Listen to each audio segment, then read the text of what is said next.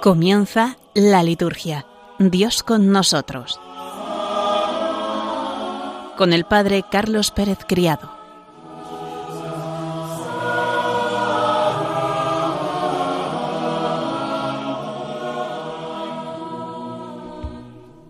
Queridos oyentes de Radio María, buenas tardes y bienvenidos un lunes más, el primero del año de nuestro programa La Liturgia, Dios con nosotros. Vamos a adentrarnos en estas semanas que están por venir. Estas semanas en las que vamos a comenzar ese octavario de preces, pidiendo por la unidad de todos los cristianos. Vamos a hacer también una introducción a este tiempo ordinario que hace ya unos cuantos días hemos comenzado. Y ya al final de nuestro programa veremos las últimas celebraciones que están por venir a lo largo de esta semana. Nos ponemos en presencia de Dios para comenzar rezando.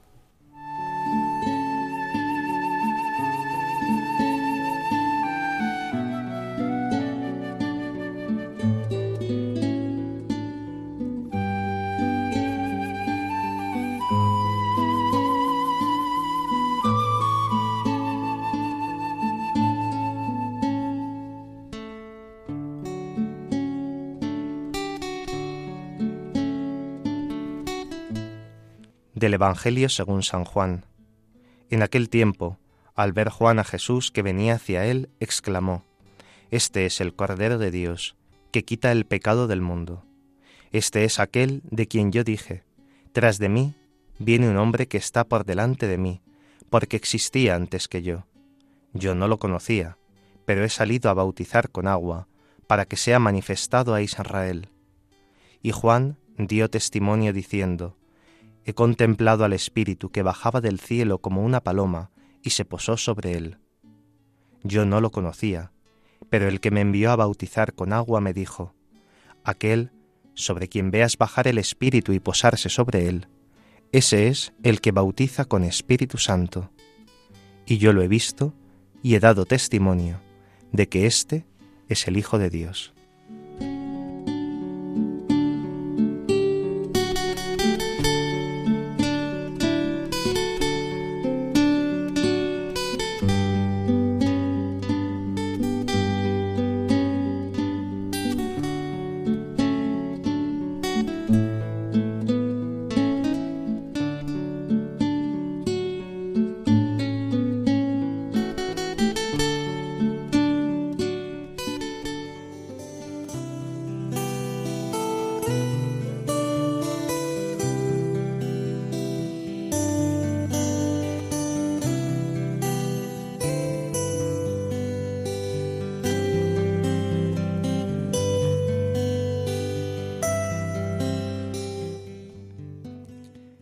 El segundo domingo del tiempo ordinario que ayer celebrábamos participa en los tres ciclos litúrgicos del resplandor de la Epifanía del Señor.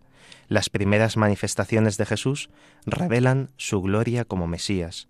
Las antífonas de entrada y de comunión que escuchábamos ayer y que escucharemos también a lo largo de esta semana evocan todavía el misterio de la manifestación del Señor.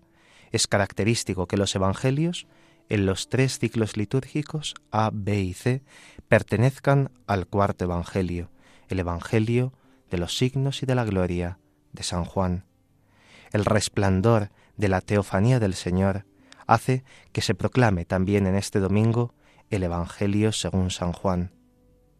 Juan Bautista, el precursor, nos presenta a Jesús.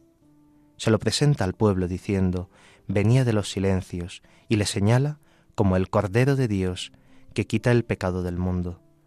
Juan no lo conocía, aunque Lucas nos cuenta que era pariente suyo, y por tanto significa que no sabía que era el Mesías. Sin embargo, el precursor del Señor tiene tres indicios. El Señor existía antes que él y está por delante de él. Ha visto al Espíritu que bajaba del cielo como una paloma y se posaba sobre él, y ha oído la voz del Padre que se lo indicaba.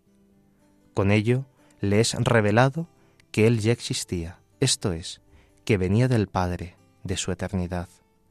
Él existía antes, porque el Verbo no fue creado sino engendrado. Verbo subsistente con el Padre en una relación de conocimiento y de amor. Él es el Mesías, el ungido, y por esta condición puede quitar el pecado del mundo. El pecado del mundo, y también el nuestro, lo llevará a la cruz, para redimirnos y darnos nueva vida. Cordero de la nueva Pascua, Cordero, que en el designio del Padre es inmolado desde la creación del mundo. Este es el destino del siervo de Dios, según el profeta Isaías, que ayer escuchábamos en la primera lectura. La Teofanía del Jordán, según el evangelista Juan, es también trinitaria, la del Padre que revela al Hijo en el Espíritu Santo. Este Evangelio es un icono de la Santa Trinidad. Por ello, la bendición que Pablo da a los Corintios es la del Padre y la del Hijo, con la gracia y la paz del Espíritu Santo, del Padre Rafael Serrabella, en el calendario directorio del año litúrgico.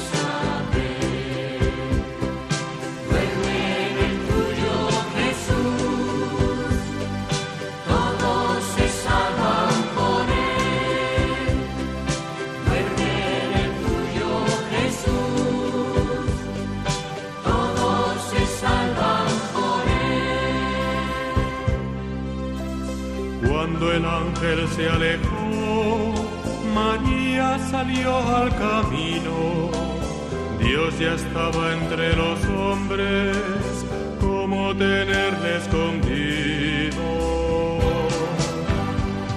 Y salta el pequeño Juan en el seno de... La semana pasada tuvimos la oportunidad de celebrar dos memorias libres, la de San Eulogio y la de San Hilario.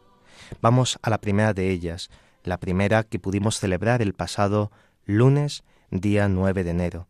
San Eulogio, dicen que es la mayor gloria de España en el siglo IX. Vivió en la ciudad de Córdoba, que estaba ocupada por los musulmanes, los cuales solamente permitían ir a la celebración eucarística a los que pagaban un impuesto especial por cada vez que fueran al templo, y llegaban a castigar con la pena de muerte al que hablara en público de Jesucristo, fuera o no al templo.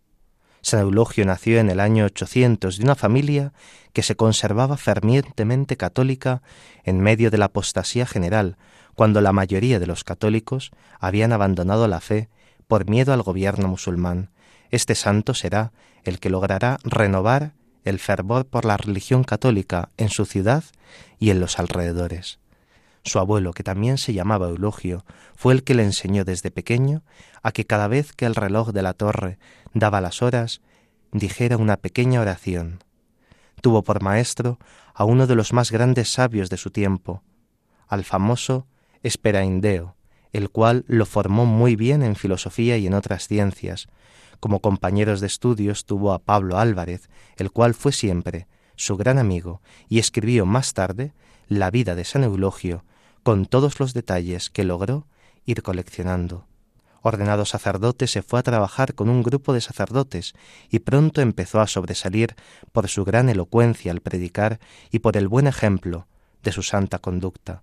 Dice su biógrafo que su mayor afán era tratar de agradar cada día más y más a Dios y dominar las pasiones de su cuerpo. Decía confidencialmente: «Tengo miedo a mis malas obras, mis pecados me atormentan».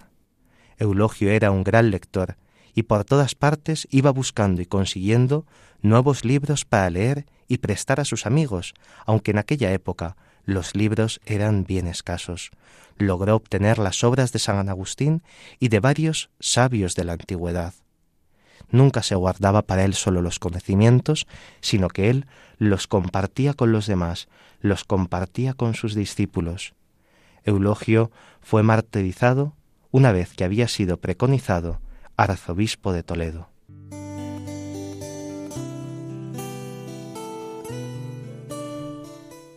El pasado viernes pudimos celebrar la memoria libre de San Hilario, obispo y doctor de la Iglesia, que fue elevado a la sede de Poitiers, en Aquitania, hoy Francia, en tiempo del emperador Constancio, el cual había abrazado la herejía arriana.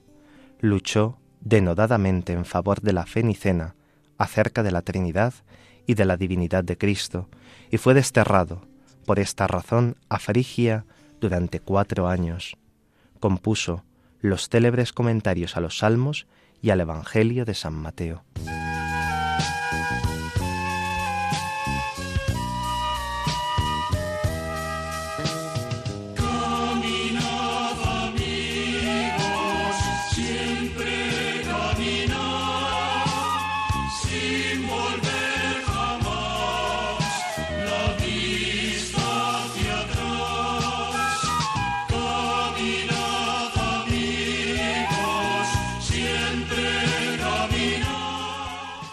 El tiempo ordinario que hemos comenzado no es de ninguna manera un tiempo débil o menos intenso en relación con los otros tiempos que en el lenguaje litúrgico actual llamamos como tiempos fuertes, el Adviento, la Cuaresma, la Navidad, la Pascua.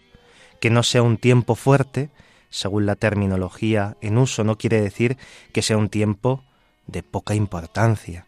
Los tiempos fuertes no debilitan este periodo del año litúrgico, el tiempo ordinario. Al contrario, este tiempo se convierte en un tiempo intensísimo para la vida cristiana. En este tiempo no se celebra ningún misterio particular de Cristo, sino que cada domingo se celebra su gloriosa resurrección, escuchando la palabra y repitiendo la fracción del pan. De este modo, vamos contemplando el misterio de Cristo y configurando la vida cristiana. La sucesión del primer día de la semana, el día del Señor, el domingo, constituye lo más determinante y lo más sustancial del culto de los cristianos. El ciclo semanal es previo al ciclo temporal e indudablemente es de tradición apostólica.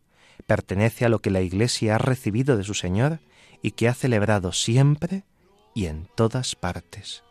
La importancia de este periodo del año para el crecimiento de la vida espiritual cristiana puede constatarse en el hecho de que este tiempo abarca la parte más extensa de todo el año litúrgico, 34 semanas. Los domingos del tiempo ordinario son motivo para profundizar en la liturgia de la Iglesia. La comunidad eclesial debe saber realmente lo que hace cuando celebra los santos misterios. Sabe que se reúne en obediencia a la palabra del Señor y que cada Eucaristía es una manifestación del Señor, de la gloria, y humildemente acoge su presencia. Sabe también que es presidida por quien, gracias al ministerio del orden sacerdotal, se ha identificado con Cristo cabeza, por lo que puede saludar a la asamblea como el Señor resucitado, y como en la sinagoga de Nazaret sabe que todos los ojos están puestos en el Señor que proclama la palabra. Cada día abrimos el libro de la vida y escuchamos las palabras del Señor. Las escuchamos como palabras referidas a nosotros, como relatos abiertos que nos incluyen. El cristiano conoce, ama y vive tanto la palabra del Señor que él mismo debe formar parte del paisaje y del paraje del Evangelio. Nos ponemos de pie para escuchar el Evangelio y cantar el Aleluya. Significa que lo que vamos a escuchar es la palabra del Señor viviente. San Gregorio enseña: la palabra de Dios es glorificada cuando es predicada y orada, y sobre todo cuando es vivida y germina en el corazón. El don inestimable de la palabra divina, las riquezas inagotables que esconde, la necesidad que de ella tiene la persona humana como luz para su camino existencial y alimento de la vida espiritual, la dificultad de su inteligencia, limitada ante la sabiduría infinita que habla en estas páginas, hacen necesario el esfuerzo sincero y el afán generoso en el estudio y en la meditación de estas. La experiencia del predicador, del sacerdote, del diácono, es gratificante si su predicación no busca el protagonismo, si realmente adquiere el tono del buen pastor que enseña pacientemente los misterios del reino, consciente de que la limitación de su palabra y de la perentoria necesidad del don de Dios es el único que puede hacer que germine esa palabra que se está predicando. El Espíritu sopla siempre cuando se proclama la Escritura y permite que las palabras de la predicación sean palabras vivas. También por el Espíritu, los significados de la Escritura adquieren un relieve infinito, siempre nuevo, como un horizonte vastísimo de montañas, abierto totalmente. Esto indica hasta qué punto los lectores deben ejercer el ministerio de lector con unción y preparación, hasta qué punto la predicación debe ser preparada y deben hacer de la oración ardiente y de la contemplación de la palabra.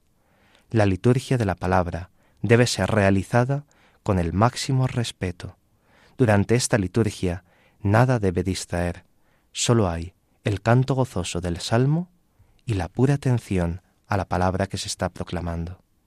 Hemos de permanecer como discípulos a los pies de Jesús, escuchándolo como María y sabiendo que las palabras que recibimos son nuestra vida y para la vida.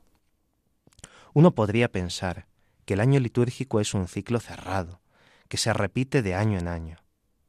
No porque se repita es lo mismo. El memorial, que celebra durante los 3 ciclos, A, B y C, son las maravillas de la salvación realizadas por Dios en Jesucristo. Así pues, el año litúrgico no mira al pasado, sino que mira al presente y al futuro. Está orientado hacia un término, la venida del Señor en gloria, su última venida al final de los tiempos y también al final del tiempo de cada uno de nosotros, que será el día de nuestra propia muerte.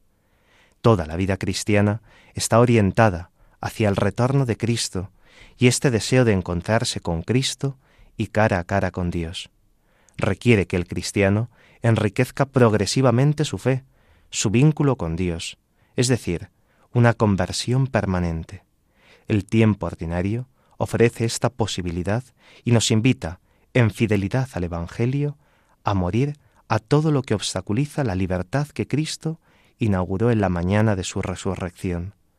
La celebración continua del domingo, del Día del Señor, en el tiempo en el cual no celebramos ningún aspecto particular de su misterio, no deja de ser una llamada permanente a la conversión y a la recepción de la gracia que puede convertirnos.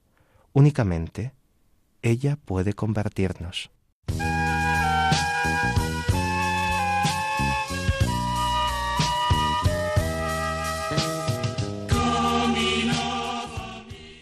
Vamos a ver algunas indicaciones que pueden ser sugerentes o interesantes de cara a la pastoral en este tiempo ordinario. En primer lugar, lo estimulante desde el punto de vista pastoral para estos domingos del tiempo ordinario no es que nos dejemos llevar por una creatividad desmesurada de signos que no concuerdan especialmente con el espíritu de la liturgia. Lo que es realmente estimulante es asegurar la calidad de la celebración. Y esto se consigue en primer lugar por la participación activa de los fieles, por el arte de saber presidir por parte de los ministros sagrados y por una predicación cordial, que sea acorde con el contenido de la palabra de Dios proclamada. El común denominador es la actitud orante de la comunidad. No representamos nada para nadie. Lo que hacemos en la celebración no es algo nuestro, sino que es algo del Señor. En segundo lugar, es bueno que apliquemos el principio de la gradualidad. Poco a poco hay que ir trabajando aspectos de la celebración según las posibilidades de cada comunidad. Así, paulatinamente, los fieles pueden ir entrando en el sensus litúrgico y gozarse también con ello. La fidelidad a las normas litúrgicas con el pasar del tiempo se ve que es siempre el mejor criterio. En tercer lugar, la celebración debe prepararse en su globalidad, cuidando incluso los detalles. Nada debemos dejar a la improvisación, nada para improvisar en el último momento. La importancia de los llamados equipos de liturgia es fundamental para que ellos puedan preparar la celebración y ofrecerla de la mejor modo al pueblo de Dios. Deben ser equipos que estén compuestos por personas bien formadas, ilusionadas y apasionadas por la belleza de la acción litúrgica. En cuarto lugar, el canto y la música son cosas fundamentales, son cosas muy importantes. No hay que preguntarse hoy qué cantamos, sino hoy qué toca cantar. Y es una pregunta bastante distinta. Tantas veces decimos, ¿qué cantamos? ¿Qué cantamos? No, no. Hoy qué toca cantar. ¿Qué está de acuerdo con la palabra que se va a proclamar? Hay que elegir el canto en función del día litúrgico, del momento de la celebración. Hay que insistir en el ministerio del salmista. El salmo responsorial debería ser siempre cantado. Podemos proponérnoslo como un pequeño esfuerzo. Durante este tiempo ordinario del año 2023, vamos a intentar cantar el salmo, al menos la antífona, ensayarla antes de misa con toda la asamblea. Para eso hay que llegar pronto a misa, no se puede llegar a menos un minuto o hay 5 minutos. Lleguemos un poco antes a misa, ensayemos la antífona del canto o incluso, si podemos, cantemos íntegro el salmo responsorial.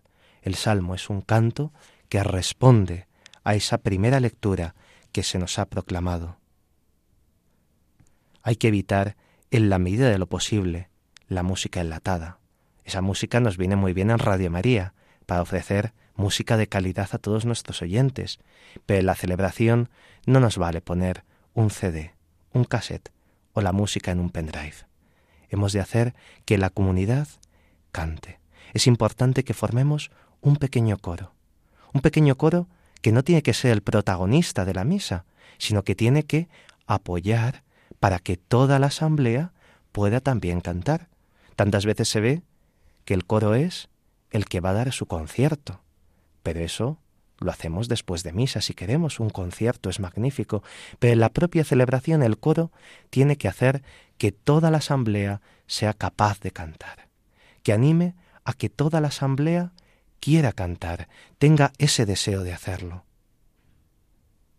El director de canto de la asamblea debe ser también muy discreto, no acaparar la atención, sino sabiamente saber animar en los momentos más oportunos.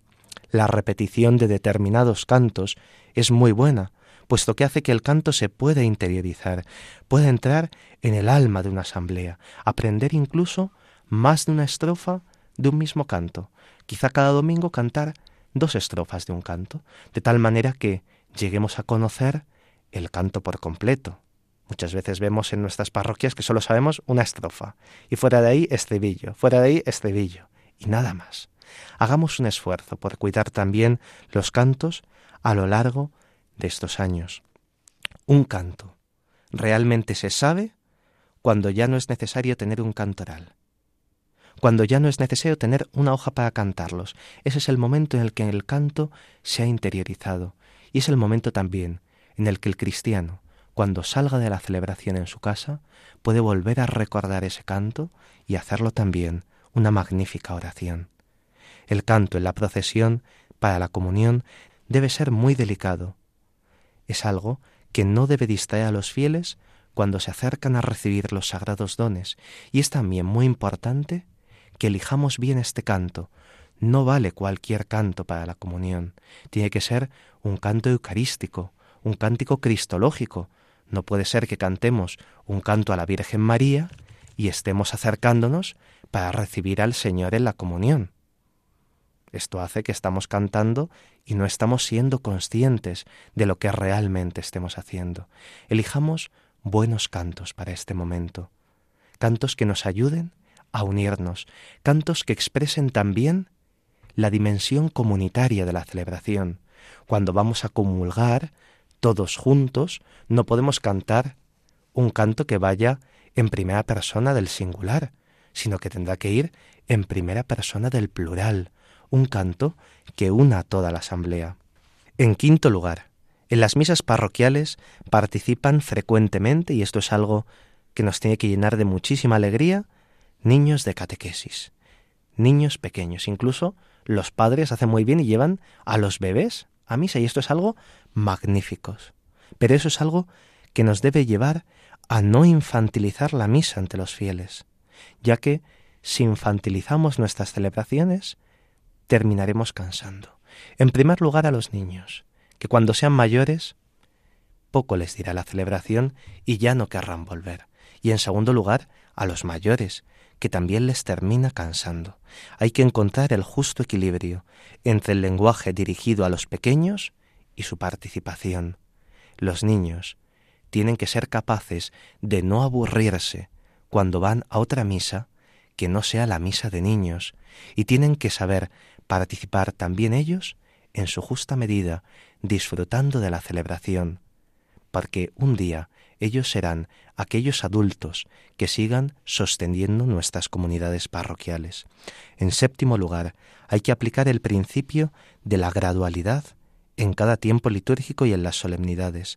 No se puede celebrar la liturgia del día de Pascua igualándola a la liturgia de un domingo del tiempo ordinario. Más aún, imaginémonos un domingo caluroso del tiempo de agosto. Evidentemente, no es lo mismo.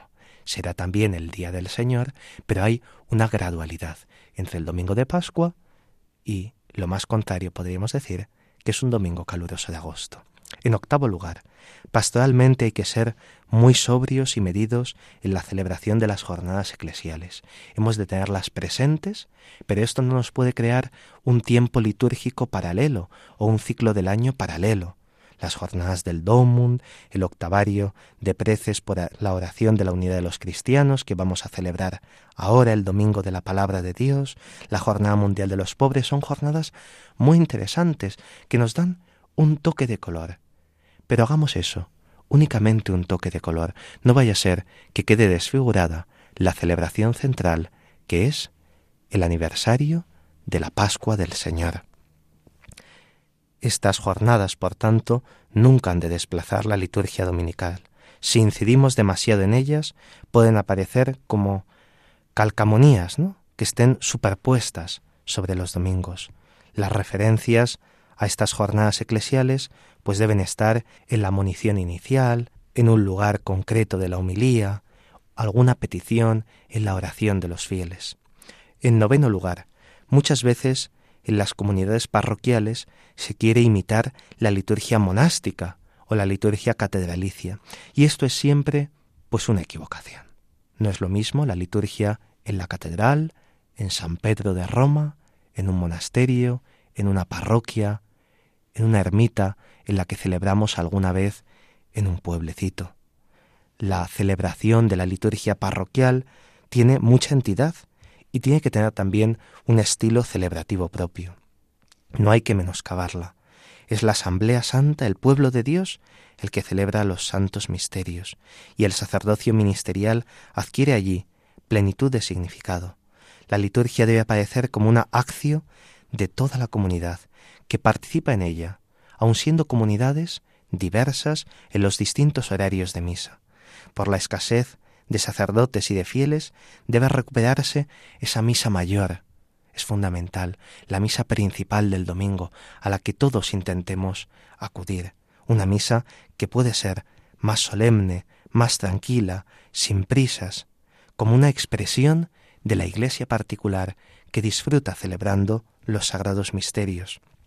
Sin olvidar que en cualquier comunidad reunida legítimamente, presidida por un sacerdote en comunión con un obispo, está toda la Iglesia de Cristo, por muy pobre y numerosa que sea, como nos recordaba la Lumen Gentium en el número 26. La misa parroquial es la manifestación visible del pueblo santo de Dios, sin ninguna posterior determinación. Allí crece como Iglesia misionera y caritativa. Las asambleas litúrgicas parroquiales no deben imitar a nadie. Son medulares, centrales en sí mismas. Ellas merecen la acción litúrgica más esmerada y digna, también la mejor preparada. De la belleza de la celebración deviene su autenticidad. Aunque sea algo sencillo, puede ser digno y solemne y cuidado para el Señor. En décimo lugar, es importante que se descubra y se fomente el silencio de la celebración. Fijaos, la ordenación general del misal romano en el número 45 nos dice que el silencio forma parte de la celebración. En la radio el silencio forma parte, muy poca parte de la radio, pero en la celebración sí. Esos silencios son necesarios.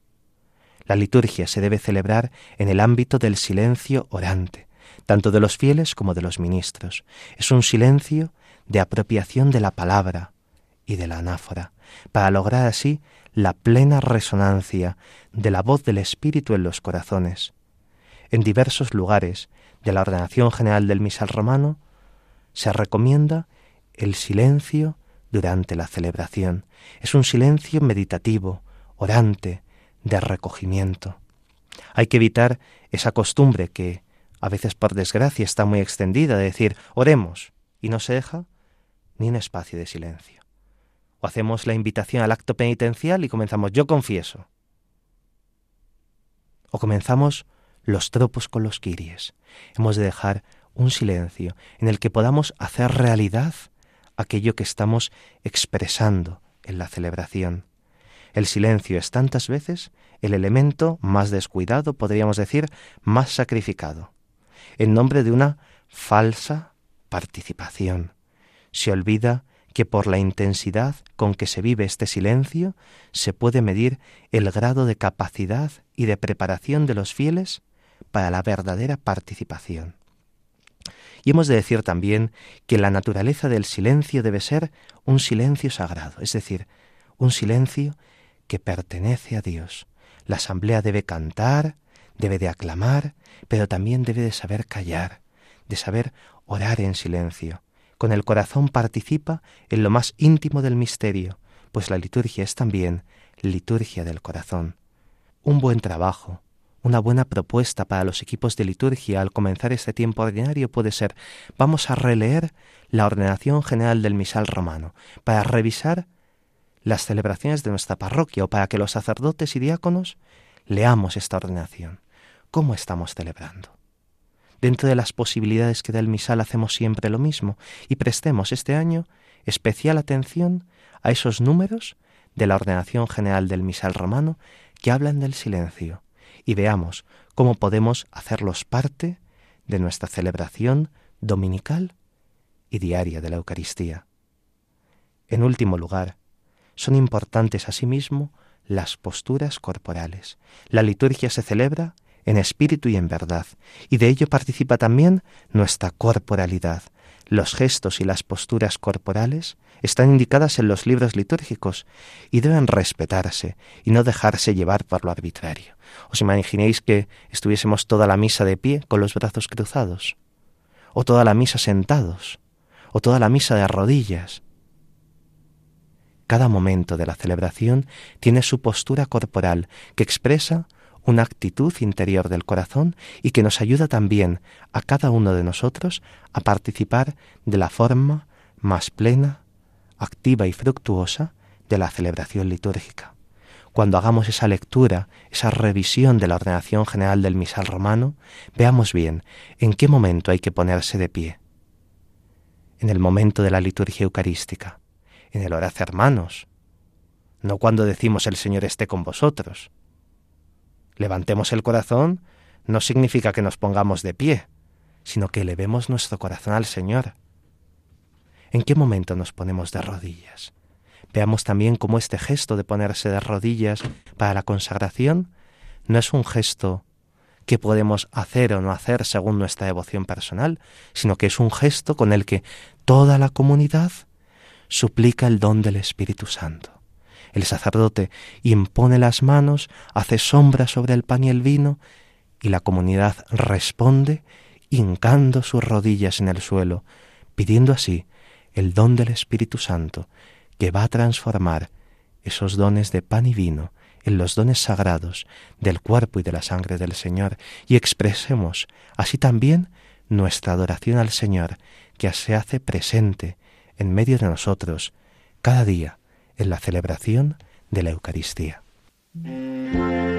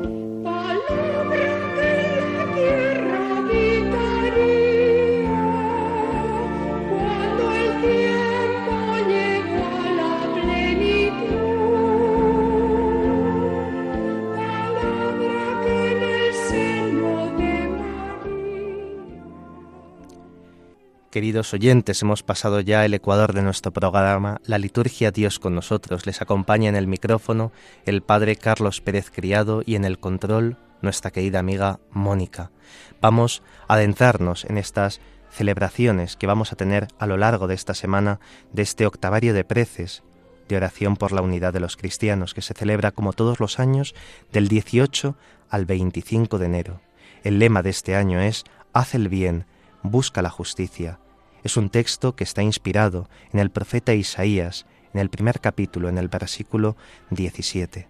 Se nos invita a que busquemos la unidad a lo largo de todo el año. Este octavario de oración por la unidad de los cristianos en el hemisferio norte se realiza en estos días del 18 al 25 de enero, pero no hemos de olvidar que en el hemisferio sur están en verano y por eso ellos celebrarán estos días de oración por los cristianos en los días que van después de Pentecostés. El pasaje que se ha elegido este año de la Escritura para esta semana de oración por la unidad de los cristianos del profeta Isaías nos enseña cómo debemos de curar los males. Aprender a actuar con justicia exige una autorreflexión. Esta semana es un momento perfecto para que los cristianos reconozcamos que las divisiones no pueden separarnos. Hemos de intentar, hemos de querer cada vez más la unidad y hemos de orar por esta unidad de los cristianos, que nos permita reflexionar sobre aquello que nos une, que nos comprometamos a afrontar cuál es la división y que tendamos puentes entre unos y otros para encontrar cada vez más esa unidad que Cristo ha deseado en la Noche Santa antes de su pasión. Es recomendable que a lo largo de estos días, sobre todo al comenzar este octavario de preces, si no lo hemos hecho ya, celebremos la misa votiva de Santa María, Madre y Reina de la Unidad, pidiéndola a ella que interceda por nosotros, todos los cristianos, para que sepamos responder así al anhelo de Cristo. Hemos de procurar celebrar en algunos días de feria, que no haya celebraciones del Santoral, esa plegaria eucarística por diversas necesidades, esa plegaria quinta, ¿no?, que se llama La Iglesia en camino hacia la unidad. Recordemos que hay también 3 formularios distintos de las misas por la unidad de los cristianos. Cojámoslos, en algún día incluso podemos coger algunas lecturas propias que nos puedan ayudar a reflexionar en la homilía sobre esto que es tan importante. Busquemos también si en las parroquias de alrededor, en las comunidades cristianas que pueda haber alrededor nuestro, en nuestras ciudades, hay celebraciones especiales e intentemos acudir a ellas. Veamos también la belleza de esas celebraciones cristianas, esas tradiciones que ellos tienen, especialmente, ¿no?, el canto, que puede ser tan variado al que nosotros podemos estar acostumbrados.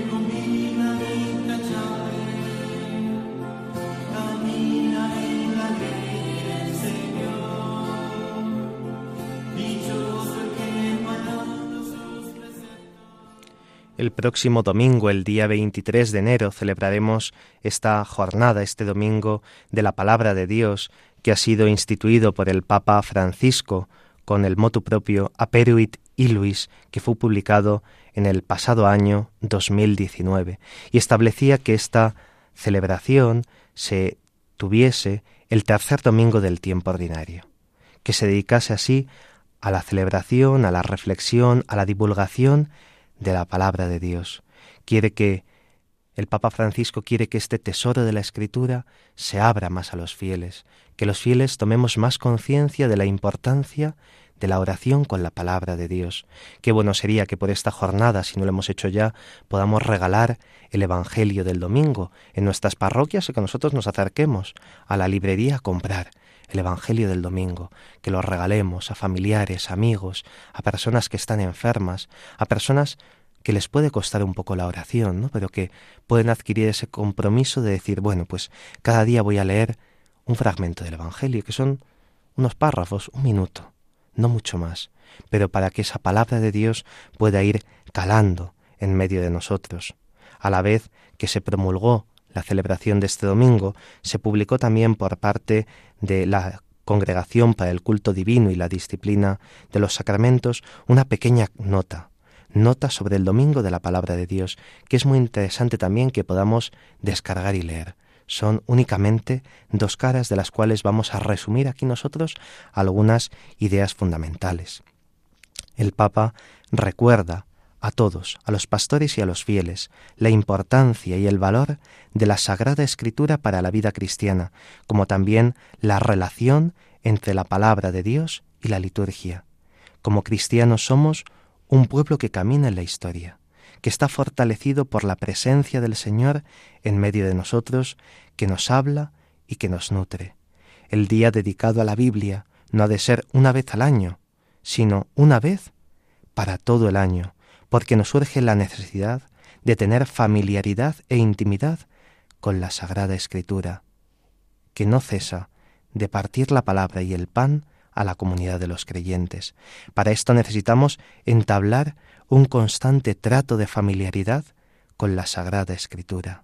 Este domingo es una buena ocasión para releer algunos documentos eclesiales, como pueden ser los prenotanda, las normas del leccionario, que nos presentan una síntesis de los principios teológicos, celebrativos y pastorales de la palabra de Dios en la celebración cristiana.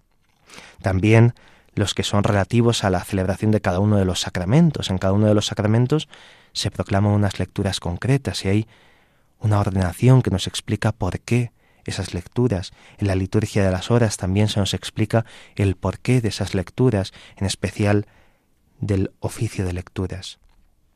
Pero al menos cojamos esta introducción, estos prenotandos del leccionario, y leámoslos.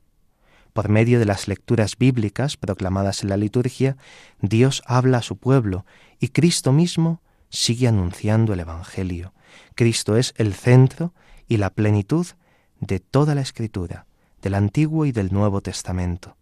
La escucha del Evangelio es el punto culminante de la liturgia de la palabra, que se caracteriza por una particular veneración, expresada no solo en los gestos y en las aclamaciones, sino también en el mismo libro de los Evangelios. Es interesante que en este domingo de la palabra de Dios usemos el evangeliario en la procesión de entrada. Si no podemos llevarlo en procesión, al menos depositarlo en un atril sobre el altar. Recordemos que únicamente se lleva en procesión el libro santo de los Evangelios, no el leccionario. El leccionario es el libro que contiene todas las lecturas de la misa. Ese libro no se lleva en procesión, únicamente el evangeliario, que es el libro que contiene únicamente el Evangelio. Un dato importante, que no se nos pase desapercibido. Es importante también, nos decían en esta carta del año 2019, que retomemos el canto del Salmo responsorial, el ministerio del salmista, algo que ya hemos repetido hace unos minutos en el programa. Es realmente importante. En la homilía se exponen a lo largo del año litúrgico y partiendo de las lecturas bíblicas los misterios de la fe y las normas de la vida cristiana, iluminados siempre por las lecturas de la palabra de Dios. Es especialmente importante, nos dice también esta nota, el silencio sagrado, algo que ya hemos repetido nosotros también en el programa. La Iglesia siempre ha manifestado particular atención a quienes proclaman la palabra de Dios en la asamblea, sacerdotes, diáconos y lectores.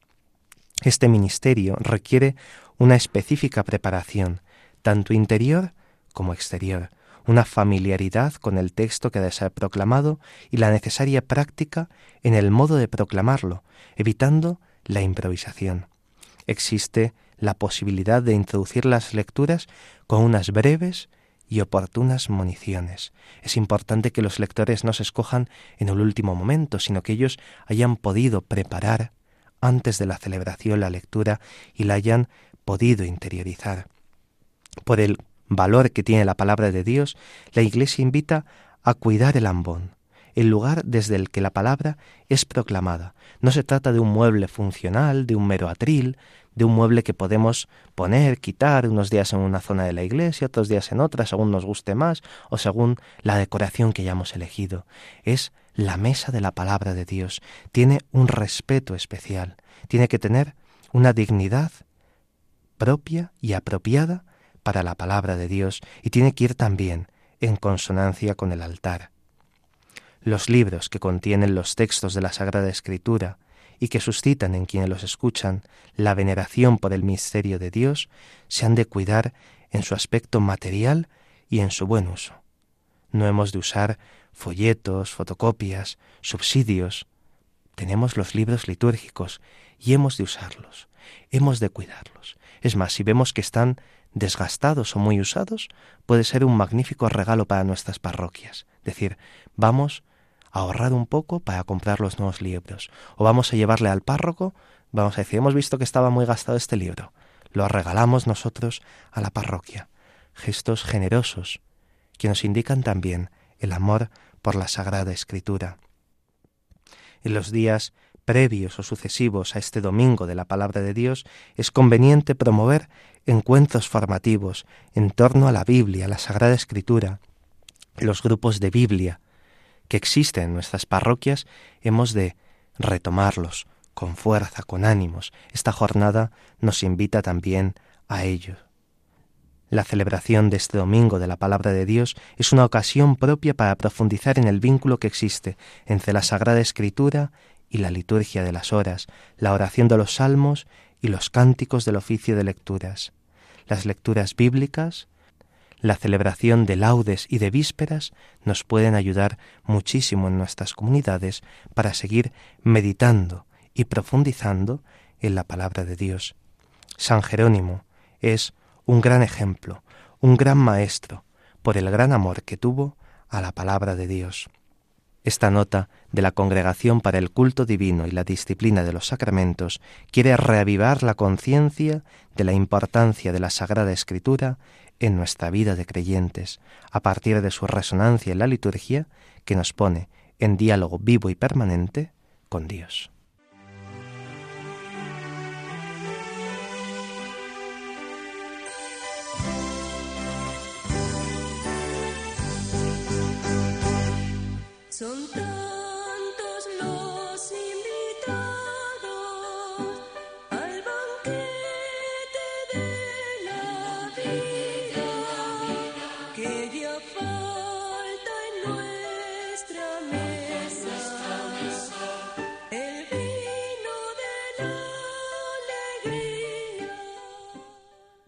Vamos a echar un vistazo rápido por las celebraciones del Santoral de esta semana. En primer lugar, mañana martes, tenemos la memoria obligatoria de San Antonio Abad, egipcio de origen y huérfano de padres. A los 18 años, siguiendo el consejo evangélico, lo dio todo por los pobres y se fue al desierto. Pronto tuvo numerosos discípulos atraídos por su santidad. Son célebres sus luchas contra las múltiples tentaciones del maligno. Organizó la vida monástica con una regla inspirada por Dios en la oración. Murió a los 105 años de edad, en el año 356. Es costumbre, el día de San Antonio Abad, bendecir a los animales tal y como él lo hacía según la tradición. San Atanasio escribió la vida de este gran padre del desierto. El miércoles, como ya hemos comentado anteriormente, comenzaremos este octavario de preces de oración por la unidad de los cristianos. Si no lo hemos hecho, como hemos dicho, recomendamos celebrar esta misa de Santa María, Madre y Reina de la Unidad. El viernes tendrá lugar la posibilidad de celebrar distintas memorias libres, la de los santos Fructuoso, obispo, y Augurio y Eulogio, sus diáconos, la memoria libre también de San Fabián, papa y mártir, o también la memoria de San Sebastián, mártir. San Fructuoso, obispo, y sus diáconos, Augurio y Eulogio, mártires todos, los cuales en Tarragona, ciudad de la Hispania, en tiempo de los emperadores Valeriano y Galieno, después de haber confesado su fe en presencia del procurador Emiliano, fueron llevados al anfiteatro y allí, en presencia de los fieles y con voz clara, el obispo oró por la paz de la Iglesia y consumaron los tres su martirio en medio del fuego, puestos de rodillas y en oración en el año 259. También podremos celebrar esta memoria libre de San Fabián, papa y mártir, que siendo simple laico fue llamado al pontificado por indicación divina y después de dar ejemplo de fe y virtud sufrió el martirio en la persecución bajo el emperador Decio. San Cipriano, al hacer el elogio de su combate, afirma que dejó el testimonio de haber regido la Iglesia de modo irreprochable e ilustre. Su cuerpo fue sepultado en este día en el cementerio de Calixto, en la Vía Appia de Roma, en el año 250. También el viernes podremos celebrar la memoria de San Sebastián, mártir, oriundo de Milán, que, como narra San Ambrosio, se dirigió a Roma en tiempo de crueles persecuciones y sufrió allí el martirio. En la ciudad a la que había llegado como huésped, obtuvo el definitivo domicilio de la eterna inmortalidad y fue enterrado en este día, el día 20, en las catacumbas de Roma, en el siglo IV. El sábado celebraremos la memoria obligatoria de Santa Inés, virgen y mártir. El martirio de la jovencísima Inés quedó en la memoria de la Iglesia de Roma, junto con los de Lucía, Águeda y Cecilia. Sus nombres, desde el siglo IV, son incluidos en el canon romano. Por esta razón, su memoria fue conservada en el calendario litúrgico y es conveniente que en ese día, el sábado, celebremos con el canon romano mencionando su nombre. Con el martirio, Inés sella el otro elemento decisivo de su vida, la virginidad por Cristo y por la Iglesia. El don total del martirio se prepara, de hecho, con la decisión consciente, libre y madura de la virginidad, testimonio de la voluntad de ser totalmente de Cristo. Si el martirio es un acto heroico final, la virginidad es fruto de una prolongada amistad con Jesús, madurada en la escucha constante de su palabra, en el diálogo de oración y en el encuentro eucarístico. Inés, todavía joven, había aprendido que ser discípulos del Señor quiere decir amarlo poniendo en juego toda la existencia. Este título, Virgen y Mártir, recuerda a nuestra reflexión que un testigo creíble de la fe debe ser una persona que vive por Cristo, con Cristo y en Cristo, transformando su vida según las exigencias más altas de la gratuidad.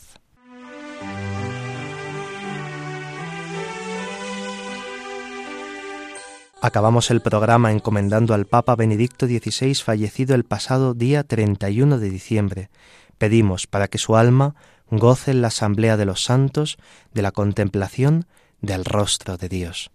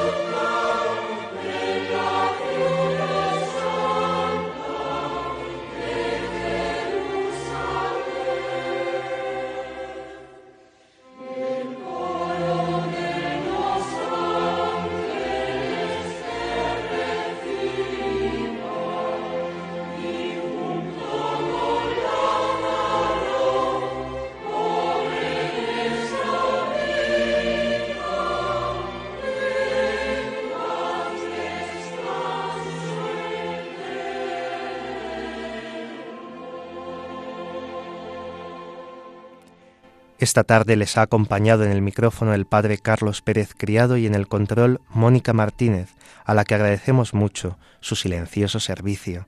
A continuación pueden escuchar otro programa en la sintonía de Radio María. Podéis escribirnos para cualquier duda o comentario al email del programa, laliturgiadiosconnosotros@radiomaria.es, laliturgiadiosconnosotros@radiomaria.es. radiomaria.es. Muchas gracias a los que durante estos días nos habéis escrito, a Pedro, a Jaime, a Eloy, a Carl, a Lupo. Muchas gracias también a Mari Carmen, a Ana. Gracias por vuestras palabras. Si quieren volver a escuchar el programa, pueden descargar el podcast en la web de Radio María. También pueden solicitar el programa en CD llamando al 91 822 8010 o escribiendo a través del formulario de la web de Radio María. Queridos oyentes, muchas gracias por vuestra fidelidad.